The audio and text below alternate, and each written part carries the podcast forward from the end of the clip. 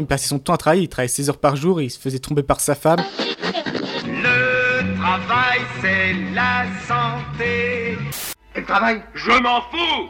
Je suis en vacances pour la vie. On va rebrander ce podcast drogue et lifestyle, quoi. Parce qu'on n'en a plus rien à foutre.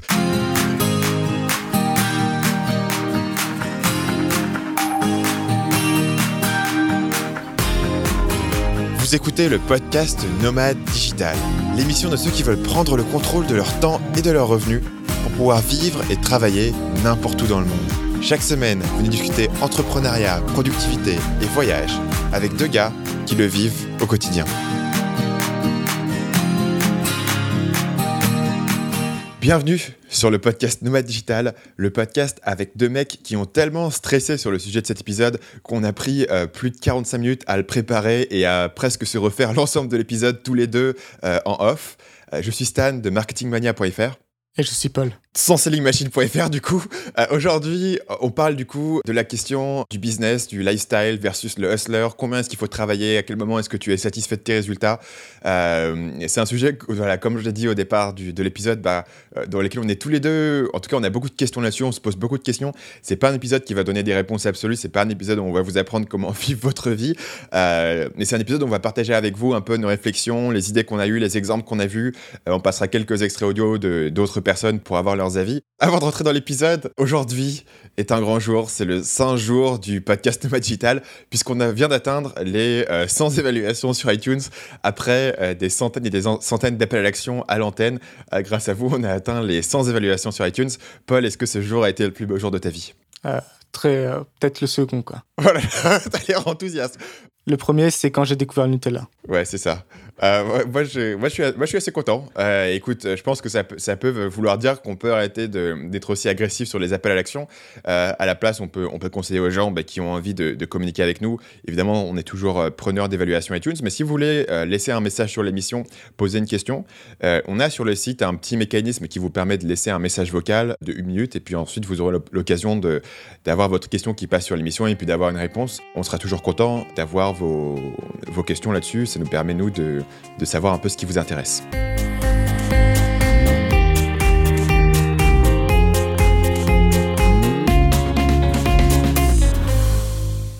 Pour commencer cet épisode, Paul, il me semble que tu as une petite anecdote sur Napoléon. C'est ça, en fait. Justement, le sujet de l'épisode, il est devenu assez important pour moi récemment, et notamment, il y a deux contenus que j'ai lus et vus récemment qui vraiment mis ça en perspective. Et c'est deux extrêmes totaux. Total. Deux extrêmes totaux. On va rester sur le toto. Ouais, toto. ça sonne un peu bizarre. Ok, les extrêmes totaux, on va rester là-dessus. Ouais. La première, c'est j'ai lu la biographie de Napoléon, celle qui maintenant est devenue un peu une référence récemment. Parce qu'elle est justement. Qui a été écrite par qui? Je sais plus, je laisserai dans. Sur le site, vous verrez, il y aura le lien.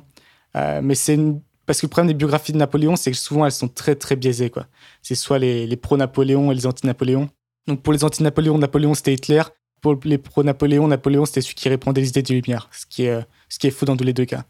Mais en fait, du coup j'ai lu, en fait, Napoléon c'est une des personnes les plus connues de l'histoire. C'est une des personnes sans doute qui a le plus impacté le monde dans l'histoire. C'est vraiment, il est sûrement dans le top 10, quoi. Ce qui est assez impressionnant. Mais quand tu lis sa vie, tu te dis c'était quand même une putain de vie de merde, quoi. À quel point? Enfin, tu veux dire à quel niveau c'était une vie de merde parce qu'il n'a pas eu de chance? Il passait son temps à travailler. Il travaillait 16 heures par jour. Il se faisait tromper par sa femme. Ensuite, sa seconde femme s'est barrée avec le général qui l'a battu. Il n'était pas... Et justement, ce qui est intéressant, c'est qu'il a dit... il me semble que c'est sur l'île de Saint-Hélène, il a dit que dans sa vie, il ne pouvait pas compter plus de 6 jours où il avait été heureux. Donc là, c'est une des personnes qui a accompli le plus de choses au monde. Mais il considère qu'il n'a pas été heureux plus de 6 jours dans sa vie. Et ça, c'est à mettre en perspective avec un documentaire que j'ai vu sur une tribu qui vénère le prince Philippe. Donc, quand je dis tribu, là, c'est vrai, ils sont vraiment... ils chassent à l'arc, ils n'ont pas d'électricité. Voilà, c'est vraiment... ils n'ont pas un grand confort. C'est dans quel pays ? Alors, je ne sais plus. Je mettrai aussi le lien parce que je ne sais plus du coup. Et donc, on a beau préparer ce podcast. Il me semble que c'est en Calédonie ou un truc comme ça, quoi. C'est qui le prince Philippe ? Le prince Philippe, c'est le prince je sais pas, d'Angleterre, je ne sais pas son titre exact. Okay. Et du coup, ils ont... C'est le bébé ? Non, c'est le vieux, le très vieux, qui est totalement raciste d'ailleurs. Donc, toi, c'est pas mutuel. Mais... et du coup, eux, ils le vénèrent. Et c'est pas ça qui est très intéressant. Ce qui est intéressant, c'est que notamment au début, le mec, il se présente il présente, lui, c'est l'homme le plus heureux du village. Et tu vois, c'est un titre, homme le plus heureux du village. Et tu vois, notamment, à un moment, ils s'amusent en fait à faire du surf. Ils ont un volcan près de chez eux avec du sable et ils s'amusent à surfer dessus. Tu vois, ils se mettent sur un truc en bois et ils glissent. Et les mecs, en fait, c'est ça. Il y en a beaucoup, ils font que ça de leur journée. C'est-à-dire qu'ils vont chasser juste ce qu'il faut pour manger. Puis après, ils vont s'amuser pendant les, je sais pas, les 10 heures restantes, quoi. Et les mecs, ils sont constamment hilars. Ils sont totalement... Enfin, ils ont l'air, en tout cas, en apparence, ils ont l'air vraiment super heureux. Et pourtant, toi, ils vont pas impacter le monde. Ils vont pas faire grand-chose, tu vois, qui va rester dans l'histoire, comparé à Napoléon. Mais je pense que si tu compares les deux vies, c'est sûrement même très probable que les personnes de cette tribu aient été plus heureux au cours de leur vie.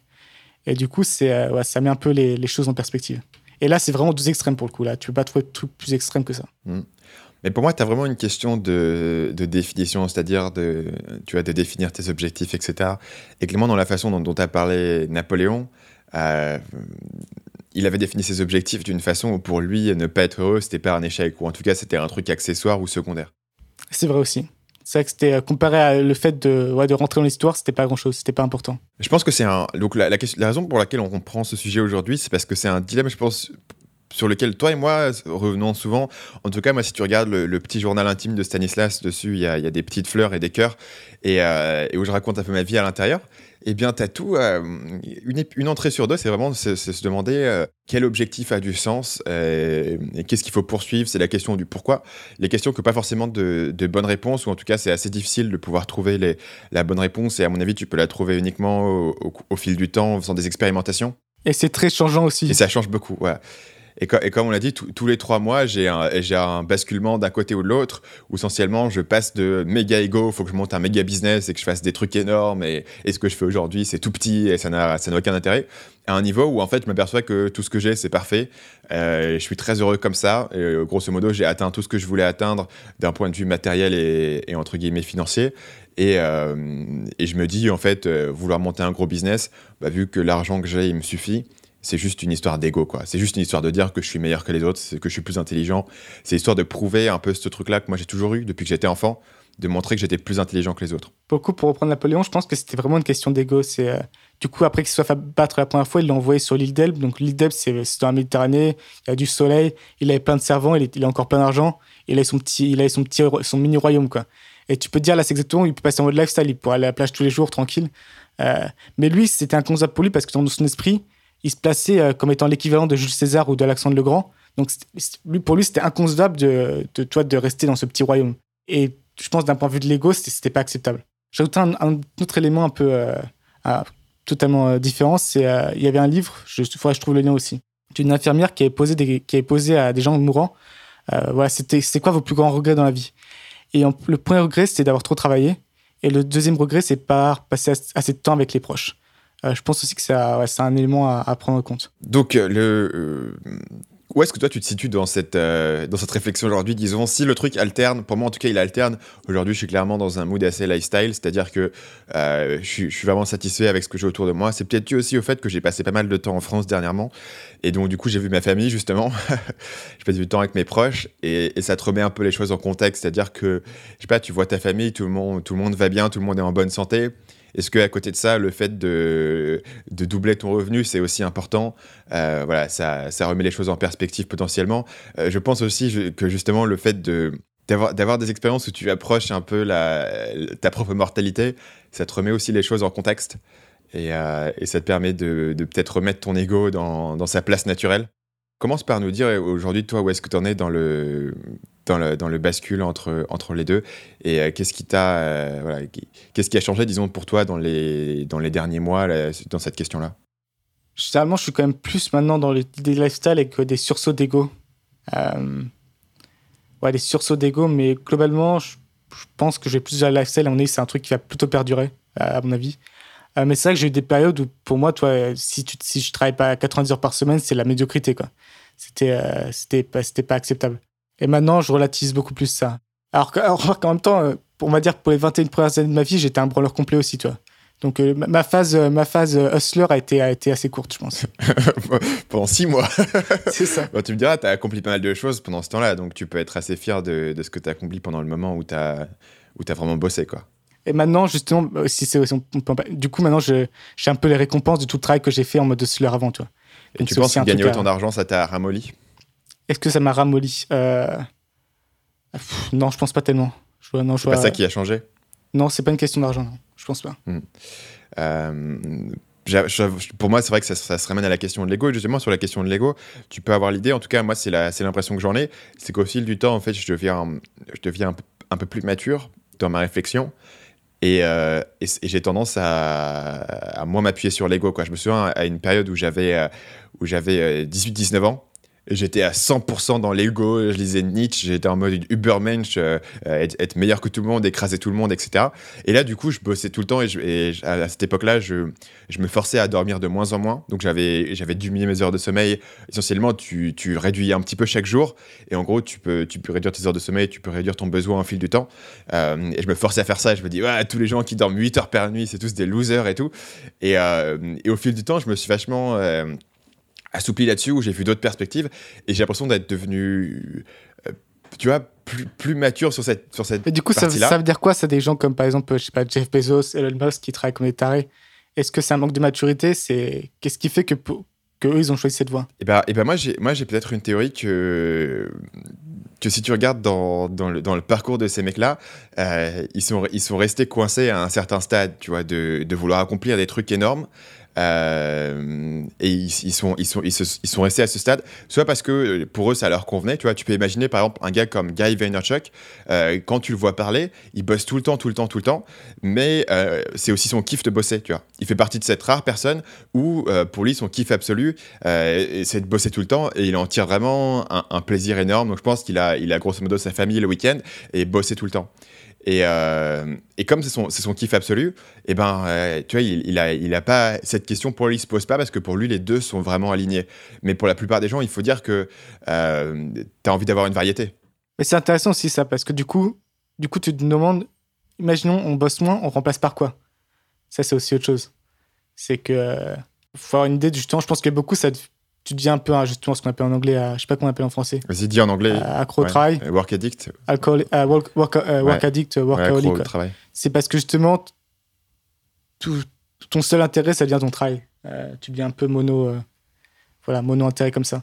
Et il y a beaucoup de gens, c'est pour ça qu'ils ont travaillé toute leur vie, ils arrivent à la retraite et puis ils s'emmerdent, quoi, ils savent pas trop quoi faire. Et après, du coup, ils repartent au travail. Donc, est-ce que c'est parce qu'il vraiment il aime son travail ou parce qu'il sait pas ce qu'il aimerait faire à la place de travailler?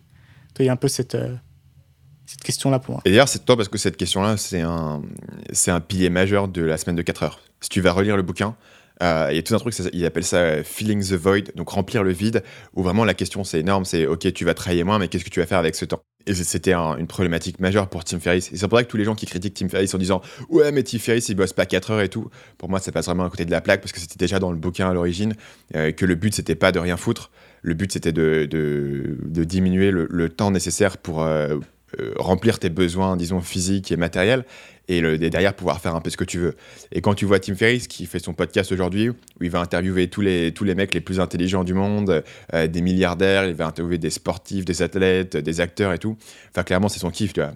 Il a envie de le faire, probablement il le ferait même s'il n'était pas payé pour le faire. Et voilà, ça se joue dans cette dynamique, que tu peux toujours construire des trucs, même si tu... t'es pas un martyr, tu vois. Cette idée que tu dois te martyriser, tu dois te sacrifier pour créer quelque chose, et que si tu fais pas ça, t'es une loque. C'est vrai. Moi, j'avais tendance à y croire avant, mais de plus en plus, j'ai l'impression que c'est une façon de booster ta confiance en toi quand t'es pas exactement sûr de la valeur que tu apportes. Et c'est aussi ce qu'on nous vend constamment aussi. Enfin, notamment, nous, on consomme beaucoup de médias américains et du coup, on en bouffe beaucoup de ça, quoi. L'idée, faut se défoncer constamment, c'est un peu et ça c'est aussi, on peut en parler aussi, c'est justement la différence peut-être entre la mentalité américaine et la mentalité française, et pour le coup peut-être que la mentalité française n'est pas mauvaise à ce niveau-là, quoi.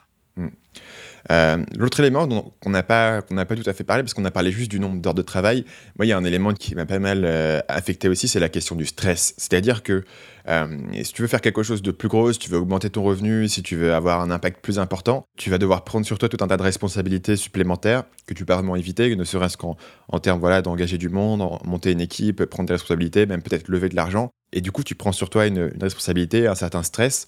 Je pense que tu as associé les deux mots. Pour moi, vas-y. C'est la corrélation entre stress et responsabilité est quasi absolue. Quoi. Ouais. Pour moi, c'est très, très lié. Ouais. Pour moi, plus tu te rajoutes des responsabilités, plus tu auras de stress. Après, il y a des gens qui sont meilleurs que d'autres pour gérer le stress, pour justement ne pas trop le ressentir. Moi, je n'en fais pas spécialement partie. Donc là, à ce niveau-là, je suis très, très... prudence sur les responsabilités que je prends. Moi aussi, ça me bouffe en fait de l'intérieur. Et ça fait partie de ces choses où tu peux pas le rationaliser, disons. Tu peux combattre tous tes problèmes business en réfléchissant, en trouvant un système pour résoudre ton problème. Mais le stress, c'est un problème que tu ne peux pas résoudre par la réflexion, quoi. C'est un... Alors que tu sais, théoriquement, tu sais, c'est pas très grave. De toute façon, il va rien se passer de grave. Tu peux essayer de relativiser autant que tu veux. Mais ce que tu ressens presque physiquement, toi, c'est très dur à s'en débarrasser. Ouais, et une fois que tu l'as, tu peux plus rien en apprécier. Enfin, c'est un peu... Dans Pirates des Caraïbes, il y a tout un truc où, tu sais, les pirates qui sont maudits sur le bateau, ils peuvent piller tout le monde, ils prennent tout, mais en fait, ils peuvent rien apprécier. Ils peuvent tout dans leur bouche, quand ils bouffent de la nourriture, tout a le goût de cendre et ils peuvent avoir aucun plaisir dans leur vie. Et quand t'es méga stressé, je trouve que c'est la même chose. Tu peux rien faire. Les gens disent « Ah ouais, viens, détends-toi avec nous et tout », mais ça fait juste ajouter de la culpabilité dans ta vie, quoi. Ça, tu peux plus rien apprécier, tu peux plus apprécier les choses simples. Et je me demande pourquoi d'un point de vue évolution, pourquoi on a ça, quoi. À quoi ça sert? Je sais pas, c'est quoi la... Bah, en fait, c'est quoi le but En fait, normalement, le stress dans l'évolution, c'est une réponse temporaire à une situation, tu vois, où t'as un tigre qui vient et t'as un coup de stress, d'adrénaline, où faut te casser le plus vite possible. Mais le fait d'avoir un stress chronique de long terme, tu vas avoir l'impression que t'es toujours en danger, etc. Ça, c'est pas... Tu vois, en temps normal, un être humain, il devrait pas être dans cette situation.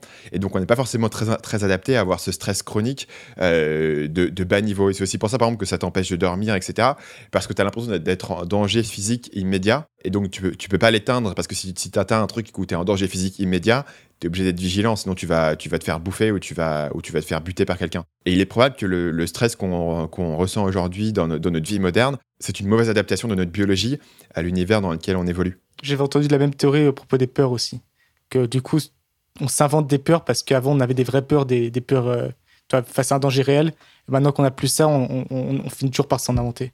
Et vraiment, si tu penses à ta tribu de tout à l'heure ou un animal sauvage, il peut avoir des peurs très intenses dans sa vie où vraiment il est entre la vie et la mort. Mais ce sera pas quelque chose qui est constant. C'est quelque chose qui va venir pendant un moment et qui va partir. Et à mon avis, c'est là où se fait la bascule.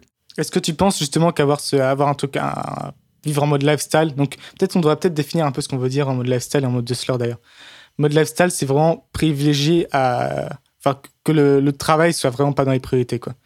Privilégier le confort de vie, passer beaucoup de temps à s'amuser, à se détendre avec ses proches. Alors que le mode hustler, c'est toujours tous les jours faire tout ce qu'on peut pour faire avancer son business et on va dire pour réussir, quoi. C'est vraiment ça l'idée. Le Graal, c'est réussir. On ne sait pas trop ce que ça veut dire réussir, mais c'est un peu l'idée.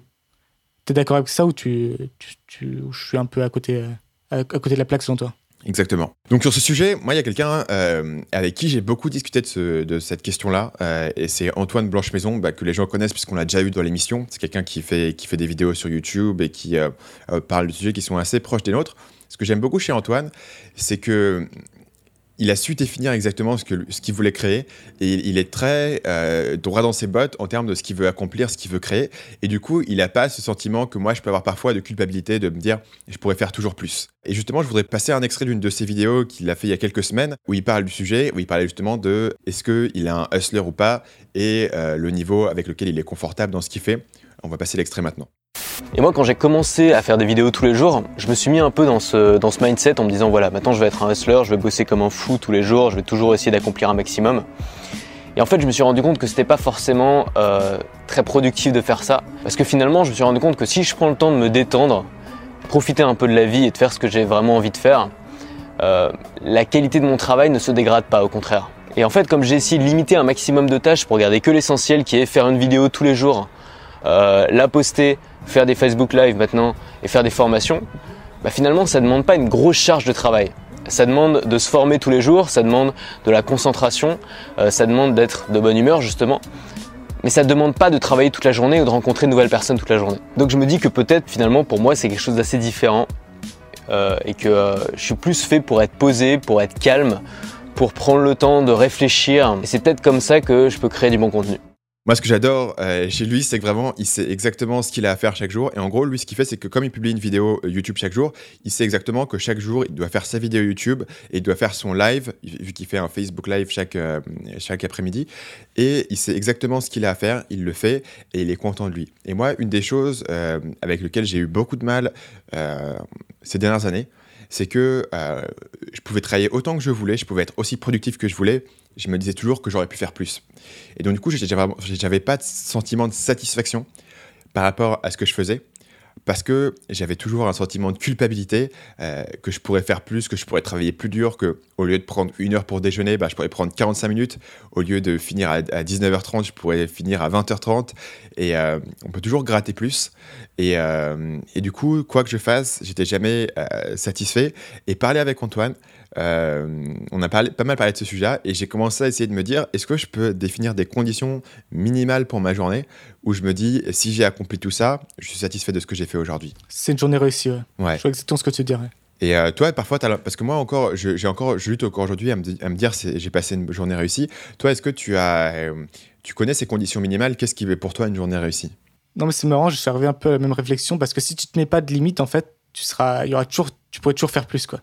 Quoi qu'il arrive, tu pourrais toujours faire plus. Donc, moi, c'est pour le coup, c'est une liste de tâches minimales à faire pour la journée. Si j'en fais plus, c'est un bonus.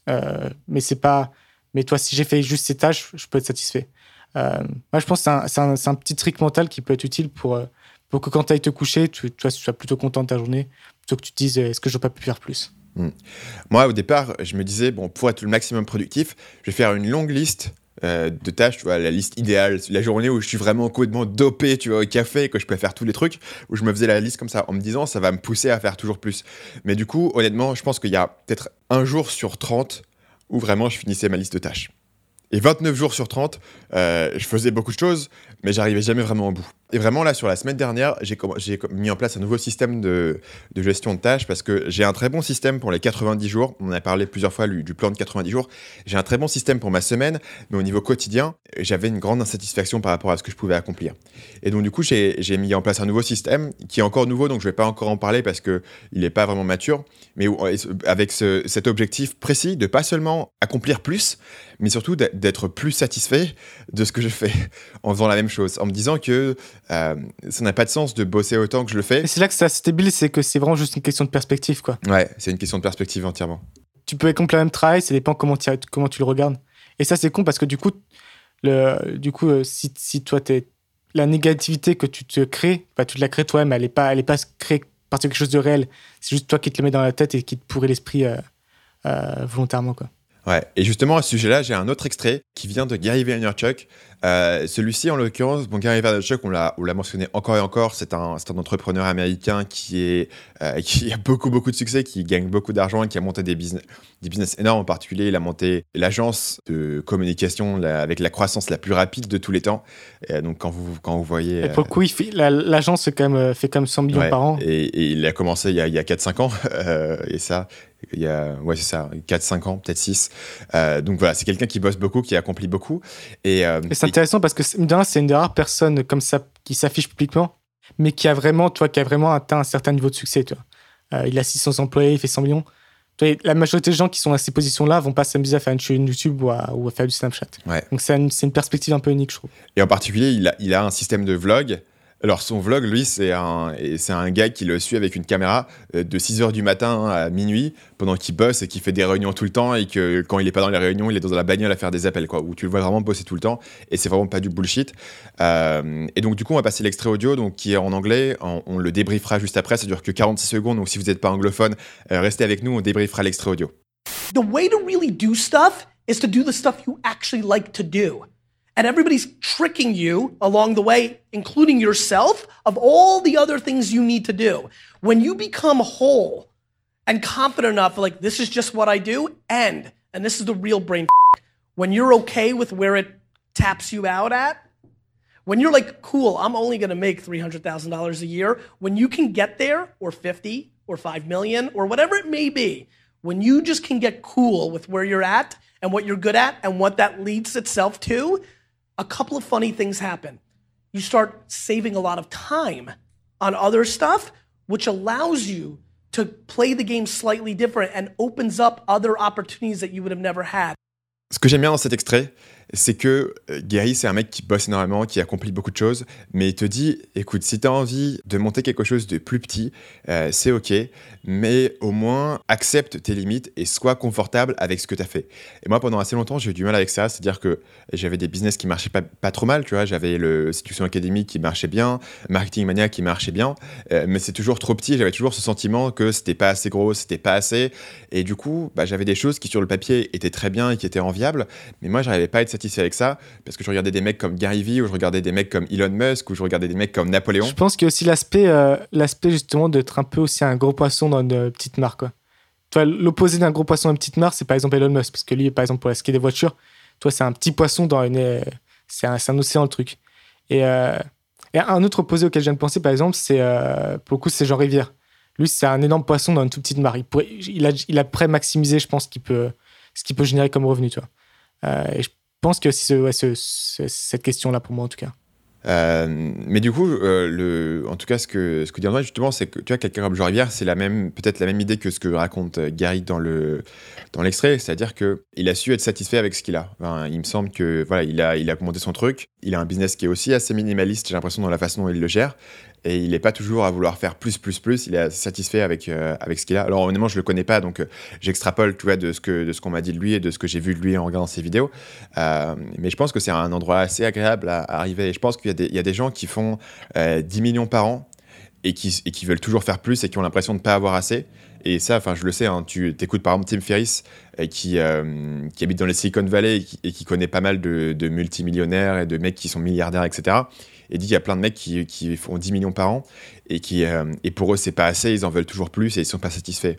Et vraiment, à mon avis, ce que je suis arrivé à réaliser au final, c'est que la satisfaction que tu as avec ce que tu as est plus importante que concrètement ce que tu as. Il vaut mieux gagner 50 000 euros par an et être content de ce que tu as, plutôt que gagner 3 millions, mais te dire « Putain, je suis vraiment une merde, l'autre mec là-bas, il fait 10 fois plus. » Bah, je pense que pour le coup, l'environnement, voilà, c'est l'environnement, il joue beaucoup, je pense. Et ça, c'est aussi un biais. Ouais. On dit ça, ouais, c'est un biais. C'est que justement, quand le mec, Silicon Valley, c'est 10 millions par an, comparé à son environnement, c'est pas monstrueux, quoi. Et ça, je pense que ça joue aussi beaucoup. Et c'est pour ça aussi que c'est un peu dangereux, tu sais, la question de entoure-toi des 5 personnes. Toi, tu veux. Enfin, c'est quoi la moyenne des 5 personnes, les plus proches. Ouais. C'est ce que tu vas devenir. Il y a un truc vraiment, une meilleure formule, hein. Pour le coup, je passe totalement à côté. Ouais, l'idée, c'est que tu vas devenir la moyenne des 5 personnes avec qui tu passes le plus de temps. Donc là-dessus, on dit que si tu veux devenir riche, passe du temps avec des gens riches, tu deviendras riche. Si tu passes du temps avec tes amis losers qui jouent à Call of Duty toute la journée et fument des joints, et ben tu vas devenir la moyenne de tes amis, quoi. Et du coup, ça peut justement, si tu t'entoures de gens super ambitieux qui travaillent comme des malades, tu peux te créer ta propre tombe, quoi. Ouais, potentiellement. Je pense que le dernier élément à mentionner ici, c'est quelque chose, on a un peu tourné autour, mais je voudrais l'attaquer directement. C'est tout simplement le plaisir que tu prends à travailler et à construire. Moi, pour autant que, voilà, on a dit le dilemme lifestyle hustler dans cet épisode, pour moi, travailler sur mes business, ça n'a jamais été une punition ou un truc où il fallait se traîner, comme les gens se disent « Oh putain, c'est lundi matin, il faut que j'aille au boulot ». Pour moi, ça n'a jamais été ça. J'ai toujours pris du plaisir et de l'intérêt, de la curiosité et de l'excitation à bosser sur ces éléments-là. En fait, du coup, je pense qu'on revient à la question de responsabilité, en fait. C'est vraiment ça, parce que moi, je viens d'avoir réflexion, c'est pareil. Elle pense que ça me gênerait pas de travailler 80 heures par semaine. Si j'ai pas de responsabilité, je fais mon propre petit business. Ça me posait pas de problème. C'est justement parce que généralement, le truc, c'est que si tu veux vraiment accomplir quelque chose de conséquent, tu vas forcément avoir besoin d'aide externe, quoi. Donc, d'employés, ainsi de suite. Ce qui rajoute des responsabilités. Donc, moi, effectivement, c'est pas forcément comme toi, c'est pas forcément le volume de travail, parce que le travail me plaît plutôt. C'est plutôt justement toutes les responsabilités qui peuvent y être associées parfois. Et il y a aussi tout simplement le choix des tâches, quoi. Moi, bien souvent, c'est pas une question de travailler moins, c'est une question de ne pas faire certaines choses, parce qu'il y a des choses qui te font chier toujours dans le business, et parfois tu les fais parce qu'elles sont rentables ou parce qu'elles ont du bénéfice derrière. La question, c'est est-ce que tu peux ne pas faire ces trucs-là et faire uniquement des choses qui t'intéressent plus et tout simplement peut-être faire avancer moins vite ton business ou faire moins d'argent, mais avoir un business qui est plus agréable à gérer. Et ce dilemme, il est arrivé pas mal de gens au niveau de l'affiliation. Donc si tu vends des produits avec des affiliés, c'est un bon moyen de faire des ventes supplémentaires, de faire croître ton business plus vite. Mais beaucoup de gens, et j'en fais partie, à partir d'un certain niveau, quand tu as atteint un certain niveau de revenu, tu te dis putain, c'est vraiment chiant de devoir gérer les affiliés, de devoir faire toute cette communication, de devoir faire toute la coordination, de devoir checker tout le monde, le tracking, le suivi, etc. Ça ajoute tout un tas de complexité pour un profit supplémentaire. Mais à partir de quel moment est-ce que c'est mieux tout simplement d'abandonner une partie de la complexité, de faire moins de choses, même si ces choses peuvent être rentables, pour tout simplement avoir des heures de travail qui sont passées à faire des choses qui sont plus intéressantes, à créer du contenu, à créer des produits, à faire des choses qui toi te font kiffer, et moins à faire de la gestion. Pour ceux qui sont intéressés par le milieu de la startup, il y a un gars qui s'appelle Paul Graham, et il a un concept, c'est le maker versus manager. Donc l'idée que tu as deux tâches que tu peux faire, deux types de tâches. Soit tu vas créer des choses, soit tu vas manager, gérer, faire les emails, la gestion, etc. Les deux sont nécessaires. Quand j'y pense, c'est quand même un critère assez important. Justement, si tu prends du plaisir à manager, ça débloque pas mal de choses à ce niveau-là. Moi, justement, le manager, c'est le truc que je déteste le plus de très loin. Quoi.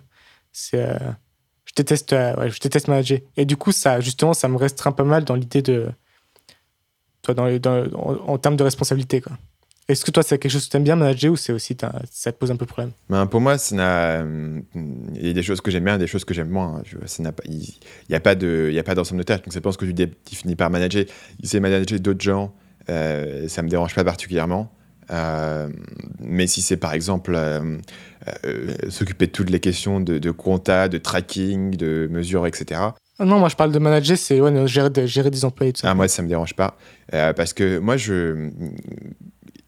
j'ai cette partie intéressante de l'aspect psychologique, de comprendre comment les gens réfléchissent, comment les gens travaillent, de pouvoir monter une culture, etc. Ça m'intéresse.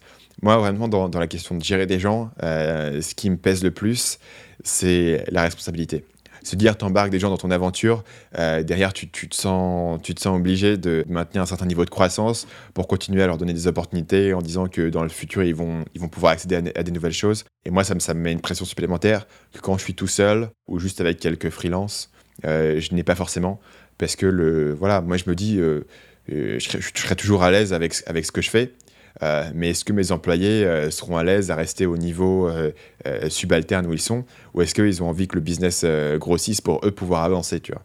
Et peut-être que je l'avais mal géré, mais la dernière fois que j'avais vraiment recruté du monde à plein temps, c'était vraiment dans l'idée qu'il y allait avoir un avancement derrière pour eux, et du coup ça me mettait une pression énorme pour avoir une croissance rapide dans le business. Je vois ce que tu dis, ouais. Offrir des bonus tout ça, quoi. Ça fait plaisir d'offrir des bonus. Toi, t'as envie de faire stagner les gens, t'as envie de les motiver avec des bonus, qu'il y a une progression, quoi, que la courbe monte. Je vois exactement de quoi tu parles. Ouais.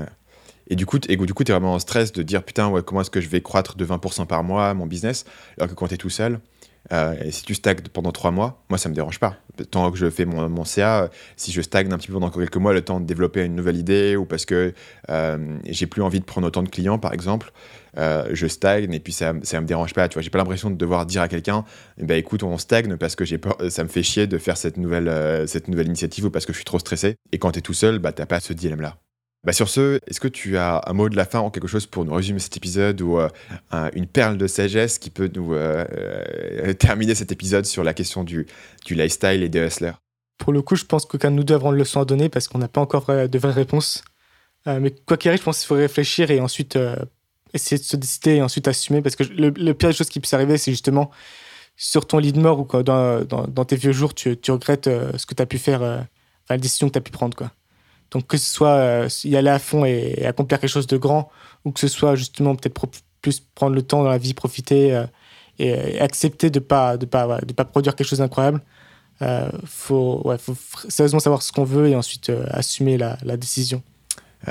Exactement. Sur ce, petite anecdote justement, parce que tu parles de lit de mort, ça m'a fait penser à quelque chose. Donc, on va faire notre anecdote de fin de podcast là-dessus. Je sais pas si j'en ai déjà. J'ai parlé du truc du scorpion ou pas déjà? Scorpion, ça me dit rien, non? Ok.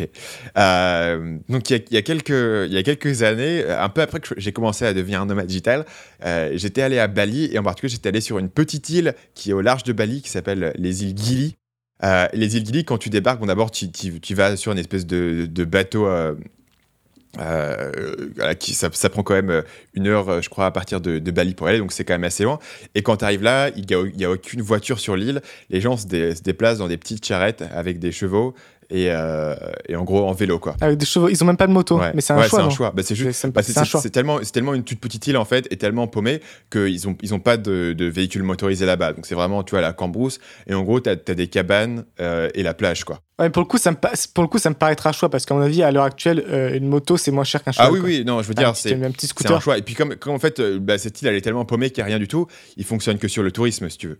Donc, comme c'est tout petit et que tu peux traverser le truc en vélo en 10 minutes, vraiment de côte à côte, c'est vraiment minuscule. Et donc, du coup, tu n'as pas vraiment besoin d'un scooter et ils ont des chevaux, vraiment, c'est pour transporter les. Tu sais, c'est une petite charrette, c'est un tuk-tuk, quoi. Pour transporter les touristes qui débarquent au truc et qui ont la flemme de marcher 15 minutes pour aller à leur hôtel, quoi.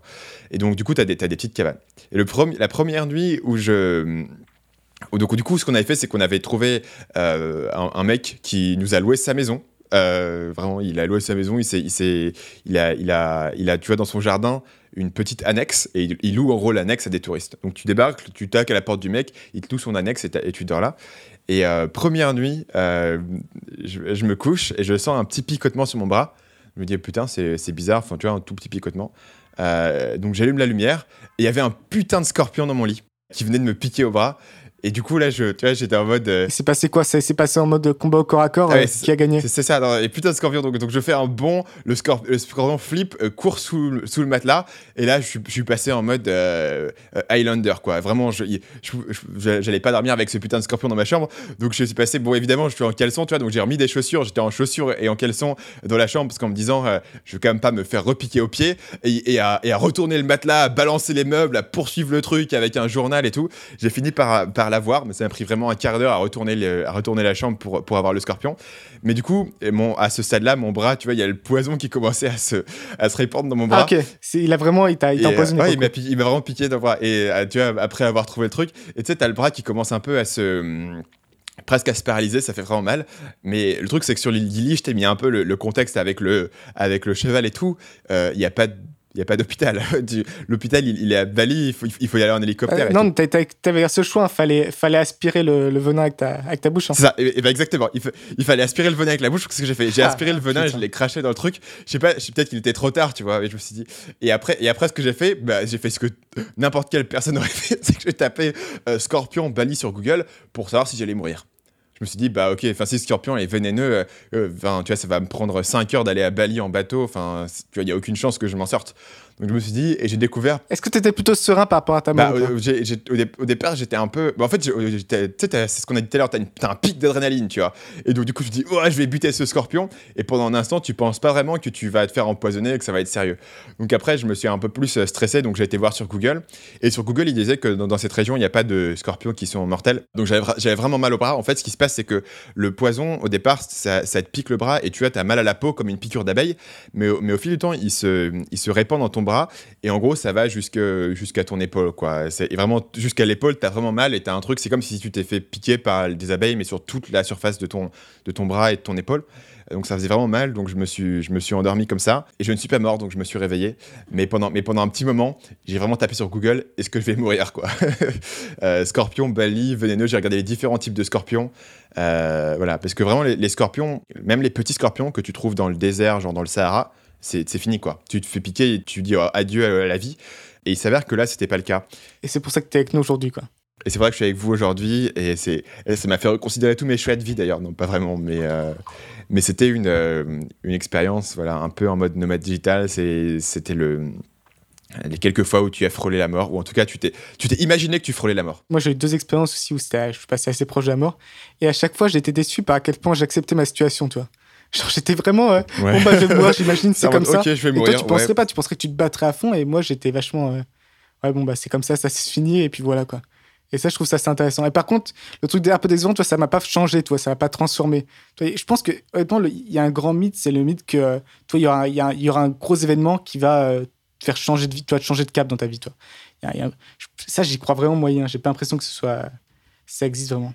En tout cas, moi, ça n'a jamais été une expérience. Ouais, j'ai longtemps cru en me disant, ouais, tout va changer et tout. Et au final, effectivement, le changement semble arriver de façon graduelle. Ceci dit, il y a pas mal de gens qui ont eu ces expériences de proches de la mort et qui ont ensuite une révélation et ont fait des changements. Donc, j'imagine que ça existe. Mais c'est vrai que moi, je l'ai pas vécu. En tout cas, le serpent ne m'a pas donné cette expérience. Il est possible que dans ce sujet, hein, puisqu'on parlait de Tim Ferriss tout à l'heure, dans le podcast de Tim Ferriss, il interviewe souvent des mecs qui sont des spécialistes genre du LSD, de l'ayahuasca, donc des trucs psychédéliques et tout. Et apparemment, certaines personnes qui vont prendre des trucs psychédéliques peuvent avoir un changement radical après dans leur vie. En particulier, il parlait de trucs sur les alcooliques qui prenaient. Enfin, il y a une clinique au Mexique où ils traitent les alcooliques avec des psychédéliques, en particulier du LSD. Et ils sont très efficaces là-dessus. Donc, il y a des choses intéressantes qui existent. Et tu peux imaginer, en fait, que les expériences que tu peux avoir avec des drogues psychédéliques, elles peuvent probablement se répliquer de façon organique avec tes hormones. Tu vois, si tu as une expérience de fin de vie, tout un tas de trucs qui sont relâchés dans ton corps. Et peut-être que certaines personnes, en tout cas, peuvent y être suffisamment sensibles pour avoir une expérience qui va les transformer pour toujours. Qui crée un déclic. Voilà, y a toujours une chance que tu aies un déclic, je ne sais pas. Peut-être que ce n'est pas tout le monde, hein. Il y a peut-être des facteurs génétiques. Là-dessus, il n'y a pas beaucoup de recherches, mais de plus en plus, il commence à y en avoir, parce que la recherche sur le LSD a été rendue illégale dans les années 60, donc en fait, il n'y a pas grand-chose dessus, mais de plus en plus, ils sont en train d'étudier ce que ça peut faire en termes de santé mentale, de maladie mentale et d'addiction.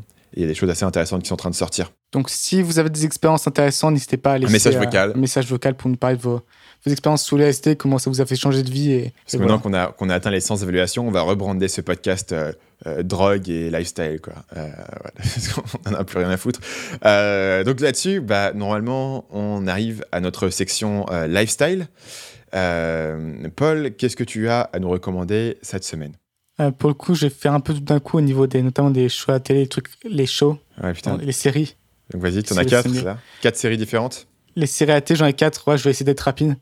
C'est que j'ai regardé récemment. On voit que t'as passé en mode lifestyle. Hein. T'as passé 4 séries différentes. Donc vas-y.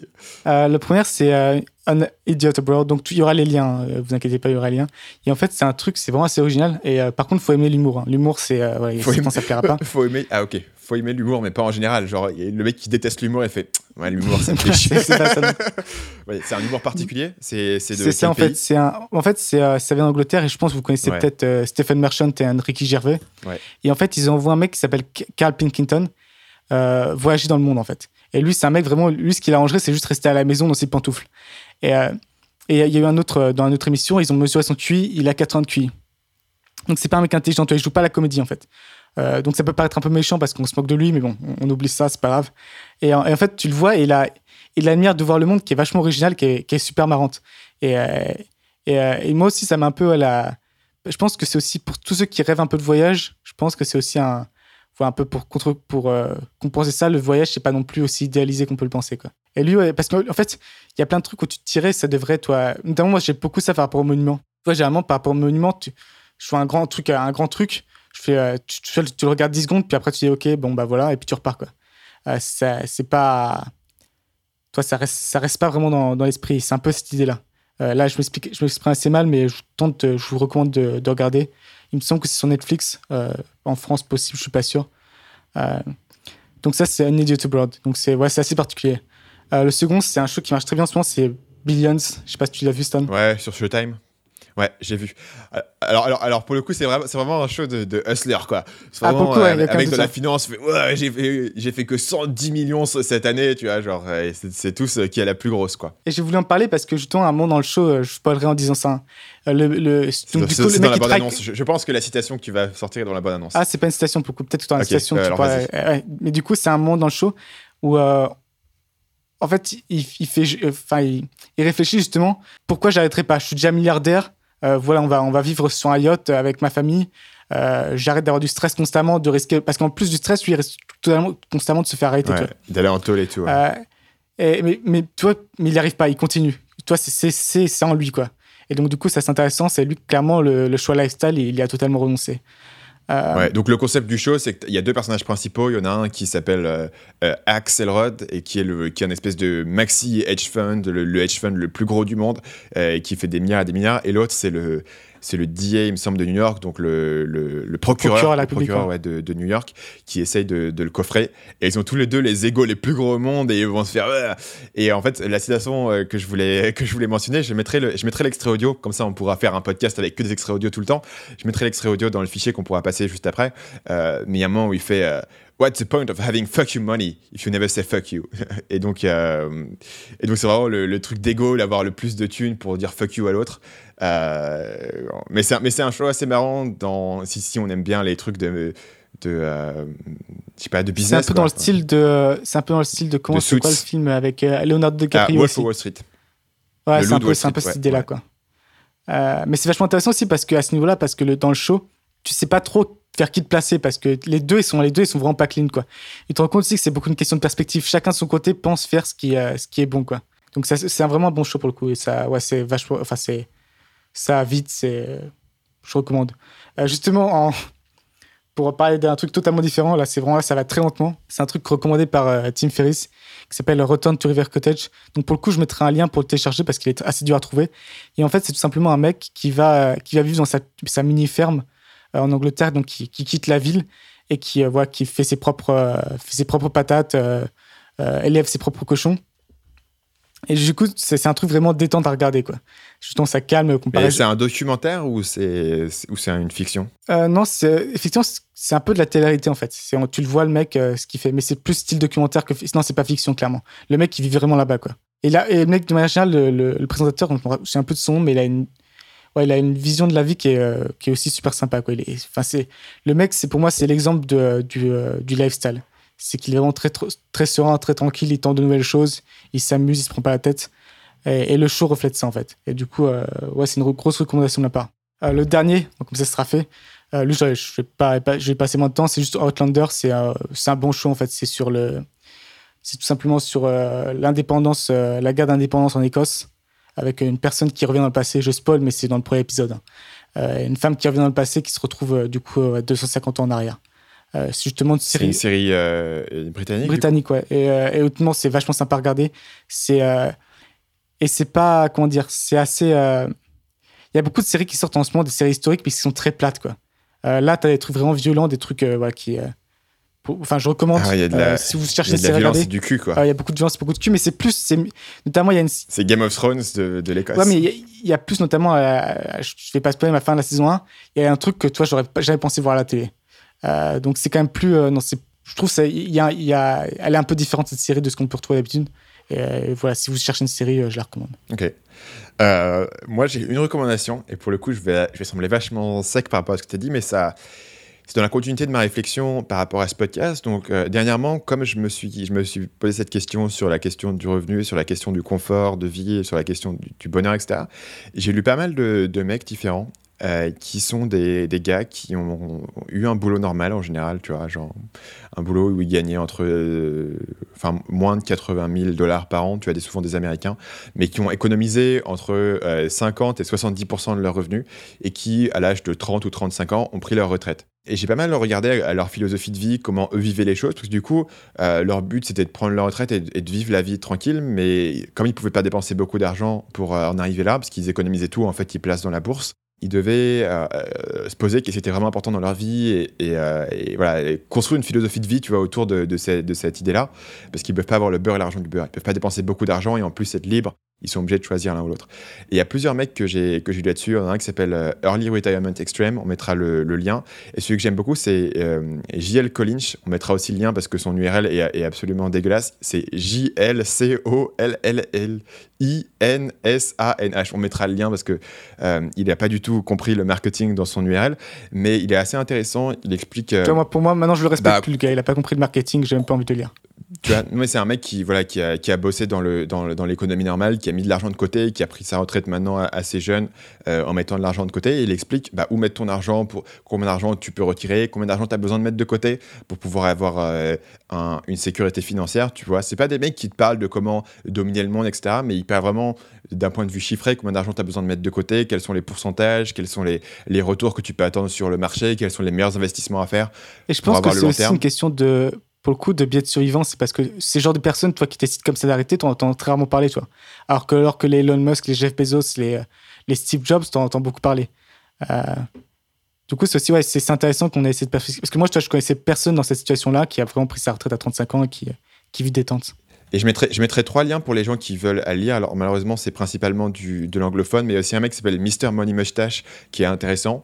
C'est vraiment des mecs qui n'ont pas fait tant de thunes que ça, mais qui ont économisé, qui ont mis de côté et qui ont une philosophie de vie vraiment très... Il y a un côté aussi un peu, tu vois, minimalisme et vraiment qu'est-ce qui est nécessaire dans ta vie et passer du temps avec ta famille, etc. Et bien souvent, ils ont des enfants, ils ont des familles... Et moi, ça m'a vraiment détendu de lire ces mecs-là, parce que pour le coup, c'est une autre vision de la liberté et de l'indépendance, où tu n'as pas forcément besoin de dominer le monde ou de faire des millions, etc., où tu peux vraiment être discipliné, être patient, mettre les choses de côté, et en quelques années, avoir des résultats qui sont assez intéressants. Et moi, ça m'a aussi mis un peu moins la pression, en me disant combien d'argent tu as vraiment besoin de gagner pour être indépendant, et en fait, c'est moins que je le pensais. Sur ce, on va se quitter. On se retrouve jeudi prochain pour un nouvel épisode du podcast Nomad Digital. D'ici là, vous pouvez vous rendre sur notre site à l'adresse nomaddigitalpodcast.com pour retrouver tous les épisodes du podcast, vous abonner ou nous laisser votre avis. À la semaine prochaine.